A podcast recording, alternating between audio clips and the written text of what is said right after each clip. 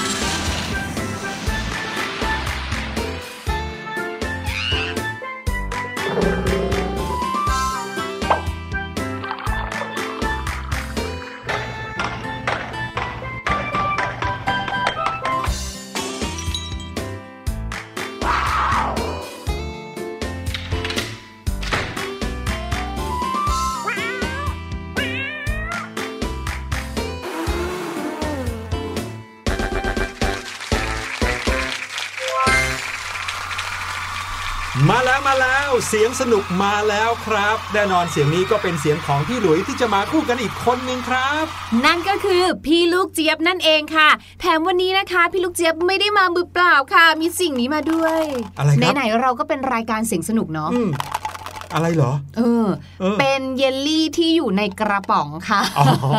นี่เอามากินตอนจัดรายการได้เหรอครับคำถามของเรานะคะเสียงที่ได้ยินเป็นเยลลี่รูปตัวอะไรโอ้โหนี่ถ้าใครสามารถตอบได้นะพี่หลุยเนี่ยยอมไปเลี้ยงข้าวถึงบ้านเลยนะใช่ไหมเออแค่เสียงเขย่ากระป๋องแค่นี้เองแน่นอนครับรายการเสียงสนุกเรามาพร้อมกับเสียงแปลกๆเสียงสนุกสนุกให้น้องๆได้ลองเดากันนะครับว่าเสียงที่ได้ยินนั้นเป็นเสียงของอะไรในช่วงแรกของรายการของเราก็คือเสียงปริศนานั่นเองครับหลังจากนั้นก็จะมีเรื่องราวสนุกๆที่ตั้งใจเตรียมมาฝากน้องๆกันแบบนี้เจอกันทุกวันทุกเวลาที่คิดถึงกันมาเริ่มกันที่เสียงปริศนาก่อนดีกว่านะครับเสียงปริศนาในวันนี้เป็นเสียงของอะไรไปฟังกัน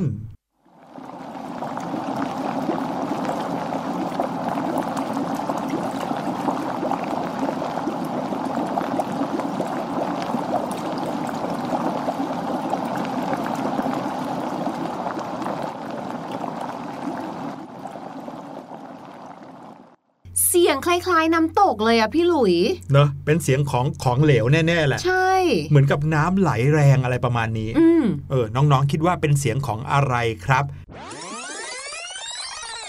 แต่ว่าตอนนี้ได้เวลาพาน้องๆไปเที่ยวกันอีกแล้วครับใช่แล้วแล้ววันนี้นะคะเราจะไปเที่ยวสวนสัตว์กันค่ะไม่ได้ไปตั้งนานคิดถึงคิดถึงใช่แล้วพี่หลุยเนี่ยชอบสวนสัตว์มากๆเลยนะเพราะว่าชอบไปดูบ่อจระเข้โอ้โหทำไมไปดูสิ่งที่โหดจังเลยพี่หลุยคือดูสัตว์ชนิดอื่นเนี่ยนะครับเราจะยืนอยู่ข้างๆเขาใช่ไหมแล้วมองเข้าไปตรงๆก็จะเป็นกรงที่เขาอาศัยอยู่แต่ถ้าเป็นบ่อจระเข้เนี่ยเรามักจะมองจากข้างบนลงไปข้างล่างแล้วเราจะเห็นเจ้าจระเข้มากมายรู้สึกขนลุกตื่นเต้นบอกไม่ถูกครับอืมแล้วพี่ลูกเจี๊ยบล่ะครับถ้าไปสวนสัตว์ชอบไปดูอะไรฮะพี่ลูกเจี๊ยบชอบไปดูยีราฟค่ะอ๋อต้องเงยหน้าดูนะใช่ยีราฟเนี่ยด้วยความที่เป็นสัตว์ที่ตัวสูงเนาะแบบที่พี่หลุยบอกนะคะเวลาที่เขาจัดที่ทางให้เราดูยีราฟเนี่ยจึงต้องเหมือนเดินขึ้นบ้านไปชั้นสอง เราถึงจะเจอกับช่วงคอเขาพอดีแล้วยิ่งเวลาที่ยีราฟเนี่ยเขาไปหลบฝนหรือว่าไปหลบแดดตรงที่พักที่เขาทำไว้ให้ช่างเป็นภาพที่น่ารักเสเหลือเกินยังไงครับเพราะว่าหัวเขาเนี่ยจะไม่โดนแดดแต่ตูดเขาที่เหลือกับลำตัวเนี่ยจะยื่นออกมาโดนแดดหมดเลยโดนหมดเลยใช่เราต้องก้มหัวเข้าไปใช่ไหมใช่น้องๆล่ะครับไปที่สวนสัตว์แล้วชอบไปดูสัตว์ชนิดไหนกันแต่วันนี้นะครับเราจะพาไปดูสิ่งมีชีวิตอยู่หลายอย่างเลยที่ชื่อของเขาไม่ตรงกับตัวเลยจะเป็นสัตว์ชนิดไหนบ้างตามมาเลยครับ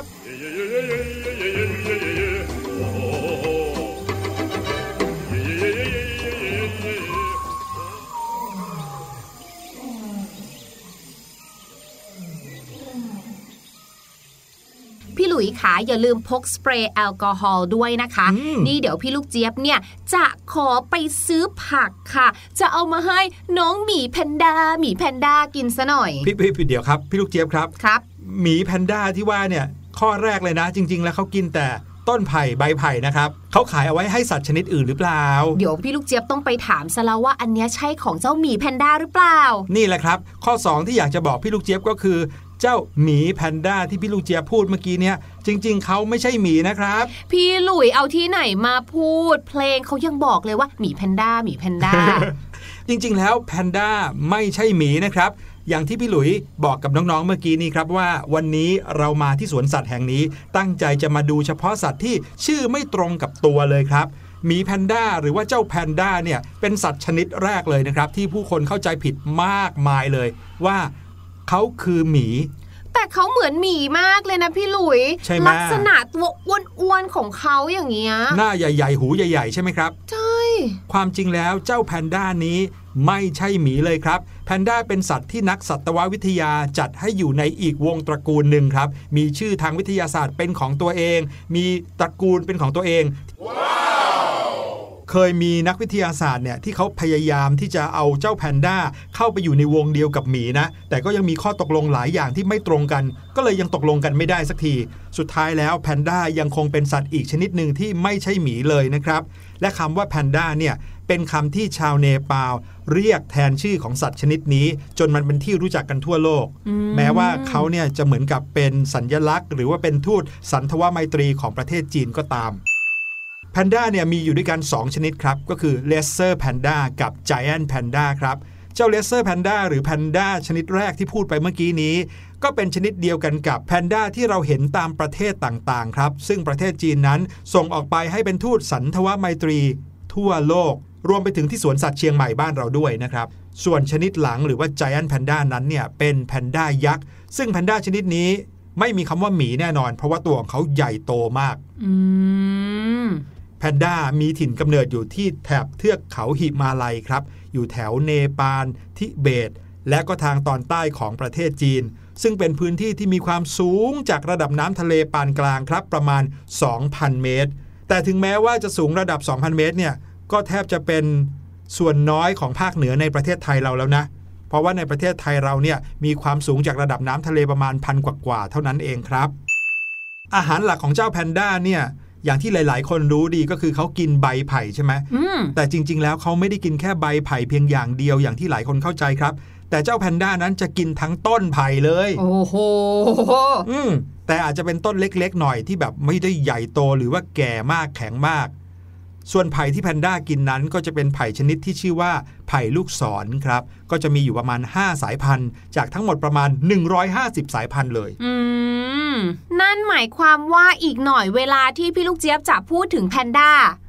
ก็ต้องบอกว่าแพนด้าเฉยๆไม่ใช่ไปดูหมีแพนด้าเถอะถูกต้องครับยังไงก็ฝากบอกเพื่อนๆด้วยนะครับเหมือนเจ้าวานเลยค่ะที่หลายๆคนชอบเรียกว่าปลาวานก็น้องอยู่ในน้ำ น้องเหมือนปลามากเลยแต่ปรากฏว่าจริงๆถ้าเรียกให้ถูกคือต้องเรียกเขาแค่วานเพราะเขาไม่ใช่ปลาพี่ลูกเจี๊ยบครับเดินมาฝั่งนี้ดีกว่าเนี่ยพี่หลุยชอบกรงทางนี้มากกว่าครับมาให้อาหารเจ้าตัวนี้ดีกว่าในเมื่อเจ้าตัวนั้นเขากินแต่ไผ่ใช่ไหมนี่อันนี้คล้ายกันเลยเขากินใบยูคาลิปตัสครับใช่แล้วเจ้าหมีโคอาล่าตัวนี้เดี๋ยวเดี๋ยวเดี๋ยวเดี๋ยวแน่ความรู้ใหม่ละสิ พอๆกันเลยเรียกผิดเหมือนกันเลยค่ะพี่ลูกเจี๊ยบเองก็เพิ่งรู้เหมือนกันเรื่องนี้นะพี่หลุยนะน้องๆชาวเสียงสนุกจ๋าเจ้าโคอาล่าเนี่ยนะคะเขาเนี่ยไม่ใช่หมีทั้งๆที่หน้าตาเหมือนกันมากเลยนะเหมือนหมีพอๆกับแพนด้าเลยแหละนั่นนะสิแต่จริงๆแล้วเนี่ยพี่ลูกเจี๊ยบว่าแพนด้าเนี่ยเหมือนหมีกว่า ครับเจ้าโคอาล่าเนี่ยนะคะเป็นสัตว์เลี้ยงลูกด้วยนมที่เรารู้จักกันดีเนาะเพราะว่าเขาอยู่บนขนมด้วยเราจะเห็นสีสันของเขาว่าขนของเขาเนี่ยเป็นสีเทาๆแล้วแถวหน้าท้องของเขาหรือว่าช่วงท้องช่วงพุงเขาเนี่ยจะเป็นสีขาวๆโดดเด่นที่หูกลางใหญ่ๆแล้วก็จมูกสีดำๆหนาๆเจ้าโคอาล่าเนี่ยนะคะก็ยังเป็นสัตว์ประจำประเทศออสเตรเลียด้วยใครไปประเทศออสเตรเลียนะจะต้องซื้อไอ้ที่เป็นเจ้าโคอาล่าหนีบกลับมาฝากเป็นประจำเลยแต่ปรากฏว่าเจ้าโคอาล่าที่เรารู้จักคุ้นเคยกันเนี่ยนะคะไม่ใช่หมีเพราะว่าเขาเป็นสัตว์จำพวกพอสซัมก่อนที่จะไปเล่าเรื่องราวของโคอาล่าเนี่ยขออธิบายเรื่องของพอสซัมก่อนค่ะเจ้าพอสซัมเนี่ยนะคะเขาเป็นตระกูลหนึ่งหรือว่าเป็นสัตว์จำพวกของสัตว์เลี้ยงลูกด้วยนมตัวเล็กๆทั้งหลายทั้งแหล่แล้วก็จะมีกระเป๋าหน้าท้องเหมือนจิงโจ้อย่างเงี้ยเพราะฉะนั้นสัตว์ตระกูลเนี้ยค่ะก็หมายถึงแบบสัตว์ที่มีกระเป๋าหน้าท้องเอาพูดง่ายๆครับไม่ใช่หมีแน่นอนไม่ใช่ดังนั้นเนี่ยเจ้าโคอาล่าเนี่ยเขาก็เลยไปอยู่ในตระกูลนี้ตระกูลของเจ้าพอสซัมค่ะแล้วก็ตัวที่จะมีกระเป๋าหน้าท้องก็แน่นอนต้องเป็นตัวเมียเพราะว่าเขาเอาไว้เก็บลูกของเขาแล้วก็ให้นมให้อะไรแบบนี้ค่ะแต่เผอิญค่ะว่าเจ้าโคอาล่าเนี่ยรูปร่างหน้าตาเขาอ่ะคล้ายกับสัตว์ในตระกูลหมีก็เลยทำให้คนส่วนมากเนี่ยนะคะเรียกเขาว่าหมีโคอาล่าหรือหมีต้นไม้ค่ะอืมแล้วเชื่อไหมว่าโคอาล่าเนี่ยนะเขาว่ากันว่าเคยมีการพบซากดึกดำบรรพ์มาแบบนานมากและซากดึกดำบรรพ์หรือว่าฟอสซิลอันนั้นเนี่ยนะคะมีอายุนานกว่ายี่สิบล้านปีมาแล้วในออสเตรเลียตอนใต้ คือพูดง่ายๆว่าหน้าตาแบบนี้ของเจ้าโคอาล่าเนี่ยอยู่มาตั้งแต่สมัยดึกดำบรรพ์ยี่สิบล้านปีที่แล้วเลยเหรอเพียงแต่ว่าโคอาล่าเมื่อยี่สิบล้านกว่าปีมาแล้วเนี่ยค่ะเป็นโคอาล่าขนาดยักษ์ครับน่ากลัวมากเลยอ่ะต้นไม้ต้องแบบเวลาเกาะกิ่งไม้แทนอ่ะถูกเอาพี่หลุยนั่นน่ะอยากจะให้ใบยูคาลิปตัสเขากินนะคะไปซื้อเลยไหนๆนะเราก็พูดถึงเรื่องของอาหารเจ้าใบยูคาลิปตัสแล้วเนี่ยนะคะโคอาล่าเนี่ยเป็นสัตว์ที่แปลกมากมีคนเคยบอกว่าโคอาล่าคือสัตว์ที่ยอมกินสิ่งที่เหมือนเป็นพิษหรือว่าเป็นโทษต่อตัวเองอ่ะเพราะว่าเจ้าใบยูคาลิปตัสที่เขากินเนี่ยนะคะมันมีสารอาหารน้อยมากแต่สิ่งที่มีเยอะเนี่ยคือเป็นสารพิษ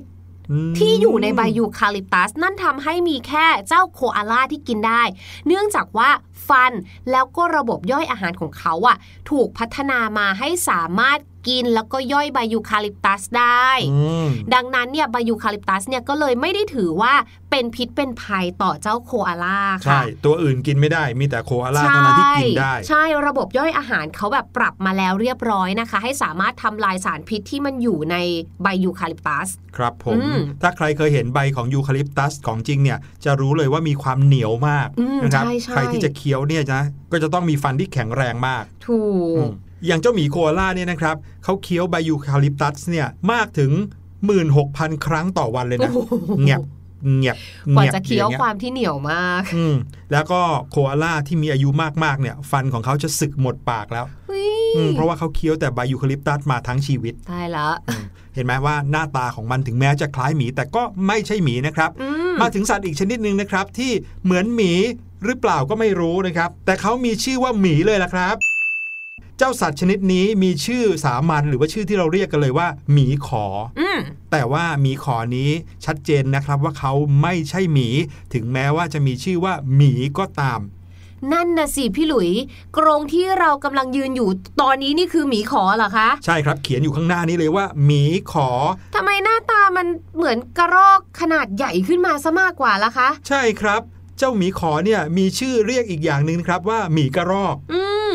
ก็ยังคงมีคำ ก็ยังคงมีคำว่าหมีนะแปลกมากเลยแต่จริงๆแล้วเจ้าหมีขอนี้เป็นสัตว์ตระกูลชมดครับโอ้ถ้าบอกว่าเป็นตระกูลชมดเนี่ยค่อยเชื่อถือหน่อยเพราะว่าถ้าเดินหรือแม้แต่หางที่ยาวของเขาเนี่ยดูเหมือนชมดมากกว่าจะเหมือนหมีอีกนะนั่นน่ะสิเพียงแต่ว่ามีขนฟูแล้วก็หน้าตาที่คล้ายหมีเท่านั้นเองนะครับหมีขอหรือว่าเจ้าหมีกระรอกนี้หากินในเวลากลางคืนครับแล้วก็ส่วนใหญ่มักจะหากินตามลำพังอาหารของเขาก็คือผลไม้แล้วก็สัตว์ขนาดเล็กที่อยู่บนต้นไม้ไม่ว่าจะเป็นแมลงหรือว่าสัตว์เลื้อยคลานทั้งหลายเจ้าหมีขอนี่ก็กินได้โอ้นั่นแปลว่าหมีขอเนี่ยต้องขึ้นต้นไม้เก่งแน่ๆเลยค่ะใช่ครับหมีขอเป็นสัตว์ที่ปีนต้นไม้เก่งมากๆครับโดยเขาจะใช้หางที่ยาวเกาะเกี่ยวกิ่งไม้เอาไว้แล้วก็อย่างที่บอกครับว่าหมีขอเนี่ยเขากินบรรดาผลไม้ต่างๆด้วยเขาจึงมีบทบาทสำคัญในการกระจายเมล็ดพืชให้กระจายไปทั่วป่าด้วยครับอืมแต่ว่าทำไมตรงป้ายตรงนี้ค่ะเขาถึงเหมือนกับว่าบอกเป็นสัตว์ป่าคุ้มครองเหรอคะพี่หลุยใช่ครับหมีขอเป็นสัตว์ป่าคุ้มครองตามพระราชบัญญัติสงวนและคุ้มครองสัตว์ป่าปีสองพันห้าร้อยสามสิบห้าครับแปลว่าจำนวนเขาเนี่ยก็คือน้อยมากๆแล้วใช่ไหมคะน้อยจริงๆครับถูกจัดให้อยู่ในสถานะว่าถูกคุกคามในระดับที่มีความเสี่ยงที่จะสูญพันธุ์จากธรรมชาติด้วยเห็นไหมนี่คือเรื่องราวของสัตว์ที่ชื่อไม่ตรงกับตัวเลยนะครับทั้งแพนด้าโคอาล่าหรือว่าหมีขอไม่ใช่หมีสักตัวเลยแต่ว่าเจ้าหมีขอเนี่ยแหละค่ะแปลกที่สุดเพราะว่าชื่อที่เราเรียกกันคือหมีขอแต่ปรากฏว่าเอ้ยมันไม่ใช่หมีมันมีอีกชื่อนึงคือหมีกระรอก เออ เอ้าไม่ใช่ทั้งหมีและกระรอกด้วยนะ อยู่ในตระกูลชมดมาถึงกรงนี้ดีกว่าค่ะเป็นสัตว์ที่อาจจะดูน่ากลัวสักหน่อยแต่ในฐานะที่พี่หลุยเนี่ยชอบจระเข้แปลว่าชอบสัตว์อะไรที่น่ากลัวเสือแทสมาเนียเนี่ยนะคะก็น่าจะเป็นอีกหนึ่งสิ่งที่ทำให้พี่หลุยเนี่ยว้าวได้เหมือนกันใช่ครับน้องๆค่ะเคยได้ยินชื่อนี้ไหมคะเสือแทสเมเนียก่อนอื่นเลยนะคะก่อนที่จะไปเล่าเรื่องของเจ้าเสือแทสมาเนียเนี่ยเล่าให้น้องๆฟังก่อนนะคะว่าเจ้าแทสมาเนียเนี่ยนะคะไม่ใช่เสือแต่ไม่รู้ทำไมคนถึงเรียกว่าเป็นเสือแทสมาเนียค่ะเพราะว่าหน้าตาของมันเนี่ยนะคะจริงๆแล้วดูยังไงยังไงเนี่ยก็เหมือนน้องหมาค่ะเห็นไหมมีความซับซ้อนมากเลยนะ ใช่ชื่อคือเสือแทสเมเนียแต่หน้าตาคล้ายหมาไม่ใช่หมาด้วยไม่ใช่เสือด้วยและด้วยเหตุผลเนี้ยค่ะว่าหน้าตาเขาเนี่ยนะคะคล้ายกับน้องหมาคนก็เลยเหมือนหยวนหยวนอ่ะก็ได้ก็ได้งั้นเรียกเป็นหมาป่าแทสมาเนียละกัน แต่จริงๆแล้วเนี่ยนะคะที่เขาได้ชื่อว่าเป็นเสือแทสมาเนียเนี่ยเพราะว่าลายบนตัวของเขาค่ะด้านหลังของเขาเนี่ยนะคะมีลายคล้ายๆกับเสือค่ะเขาก็เลยถูกเรียกว่าเสือแทสมาเนียค่ะแต่ว่าจริงๆแล้วเนี่ยนะคะเจ้าตัวนี้เนี่ยเป็นสัตว์ที่อยู่ในอันดับของสัตว์มีกระเป๋าหน้าท้องประเภทเดียวกับจิงโจ้แล้วก็โคอาล่าที่เราเพิ่งไปดูมาไปโน่นเลยงงไหมล่ะจะเสือก็ไม่ใช่หมาป่าก็ไม่ใช่หน้าตาคล้ายหมาด้วยนะเหมือนมากแต่ว่าจริงๆแล้วดันเป็นสัตว์ประเภทมีกระเป๋าหน้าท้องใช่จริงๆแล้วเนี่ยนะคะตัวที่เราเห็นอยู่ในกรงอันเนี้ยเขาทำแค่จำลองขึ้นมาแล้วก็ให้มันเคลื่อนที่ได้อะนะเพราะว่าเจ้าแหมจะเรียกเสือก็รู้สึกยังไงยังไงก็ไม่รู้เจ้าเสือแทสมาเนียเนี่ยนะคะสูญพันธุ์ไปแล้วเรียบร้อยค่ะจริงๆแล้วยังมีสัตว์อีกมากมายเลยละครับทางด้านฝั่งโน้นเนี่ยไม่ว่าจะเป็นปลาดาวซึ่งความจริงแล้วก็ไม่ใช่ปลาทางนู้นมีสิงโตทะเลซึ่งแน่นอนครับไม่ใช่สิงโตแล้วก็ชื่อเรียกอีกมากมายนะครับที่เรียกเขาเหมือนเป็นสัตว์ชนิดหนึ่งแต่ความจริงแล้วเขาเป็นสัตว์อีกชนิดหนึ่งครับอย่างแพนด้าแดงหนูผีหมูหริ่งม้าน้ำอะไรแบบนี้เดี๋ยวถ้ามีเวลานะครับเราคงได้เอามาอธิบายแล้วก็เล่าให้น้องๆได้ฟังกันอีกนะครับแต่ว่าตอนนี้พี่หลุยว่าเราไปพักกันสักนิดดีกว่าเหนื่อยแล้วนะครับให้น้องๆได้ฟังเพลงด้วยกับเพลงนี้ที่มีชื่อว่าเจ้าโลมาเอ๊ะเจ้าโลมานี่เป็นโลมาไหมเป็นเป็นเป็นแต่เขาบอกว่าโลมาไม่ใช่ปลานะแต่โลมากระโดดไปมาได้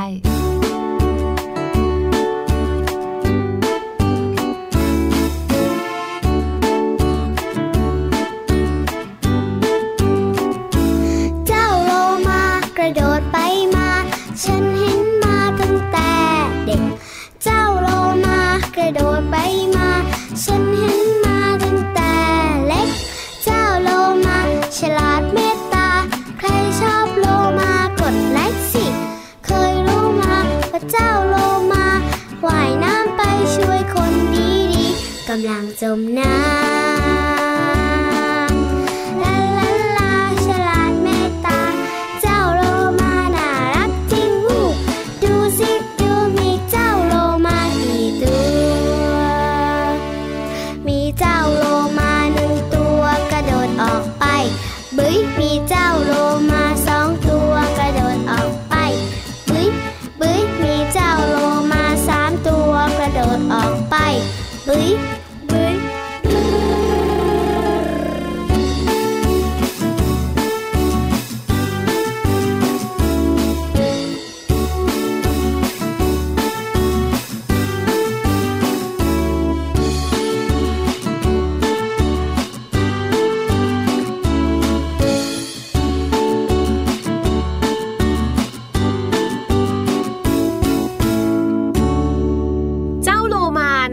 น้องๆอาจจะคุ้นเคยเวลาที่ไปตามสวนสัตว์ต่างๆเนาะเขาก็จะมีการแสดงของเจ้าโลมาด้วยไม่ว่าจะเป็นโลมากระโดดห่วงโลมาแบบว่าทำท่าต่างๆเพื่อที่จะได้อาหารทีนี้ค่ะเราจะมาดูคำศัพท์ว่ากระโดดคำแรกเลยที่น่าจะแบบว่าปิ๊งขึ้นมาในจินตนาการของหลายๆคนเมื่อเราพูดถึงคำว่ากระโดดนั่นก็คือ jump ใช่แล้วค่ะ J-U-M-P jumpแต่ว่าในภาษาอังกฤษเนี่ยนะมีหลายคำมากๆเลยค่ะที่แปลว่ากระโดดคือถ้ารู้จักคำพวกนี้เผินๆก็คือเหมือนกับคำว่า jump แปลว่ากระโดดแต่มันเป็นการกระโดดที่ไม่เหมือนกันนี่สิยกตัวอย่างเช่นเราบอกว่ากระต่ายเนี่ยนะเขาก็จะกระโดดเหมือนกันใช่ไหมนิสัยของเขาแต่การกระโดดของกระต่ายเนี่ยนะคะเราจะไม่ใช้คำว่า jump อ้าวการกระโดดของกระต่ายเนี่ยค่ะเราจะใช้คำว่า hop hop ใช่ h o p hop นะคะหมายถึงการกระโดดไปนะคะแบบทั้งสองเท้าหรือว่ากระโดดแบบกบนั่นเองค่ะแสดงว่าเจ้ากบเนี่ยมันก็ไม่ได้ jump เหมือนกันใช่ไหมครับอืมหรืออาจจะใช้การ leap ก็ได้ค่ะ l e a p leap หมายถึงการกระโดดก้าวข้ามบางอย่าง ยกตัวอย่างเช่นกีฬาอันนึงที่จะมีสิ่งกีดขวางให้เรากระโดดข้ามแบบนั้นแหละค่ะเราจะเรียกว่าการลีฟเราจะเห็นภาพของการกระโดดก้าวผ่านหรือข้ามอะไรไปโดยทิศทางคือการพุ่งตัวไปข้างหน้าครับผมทั้งการวิ่งข้ามรั้วหรือว่าการที่ขี่ม้าข้ามสิ่งกีดขวางใช่แล้วก็เป็นการลีฟเหมือนกันใช่แล้วค่ะอ่ะนอกเหนือจากการกระโดดแบบจัมป์นะคะการกระโดดแบบทั่วๆไปเนาะนอกเหนือจากคำว่าฮอปแล้วก็ลีฟนะคะยังมีคำว่าสกิปอีกด้วยแน่คำนี้พี่ลูกเจี๊ยบว่าน้องๆหลายๆคนรู้จักกันเป็นอย่างดีบางทีอาจจะเคยโดดเรียนกันบ้างเราก็จะใช้คำว่า skip นะคะ skip the class นะคะคำว่า skip เนี่ยหมายถึงการกระโดดแบบก้าวขาสลับไปมาทีละข้างหรือเวลาที่เล่นบอร์ดเกมถ้าถึงตาเราแล้วเราขอข้ามไม่เล่นอย่างนี้นะครับก็จะใช้คำว่า skip เหมือนกันใช่ขอบคุณพี่ลูกเจี๊ยบมากๆเลยแต่ว่าตอนนี้ได้เวลาที่จะไปเฉลยเสียงปริศนากันแล้วครับไปลองฟังกันอีกสักรอบครับ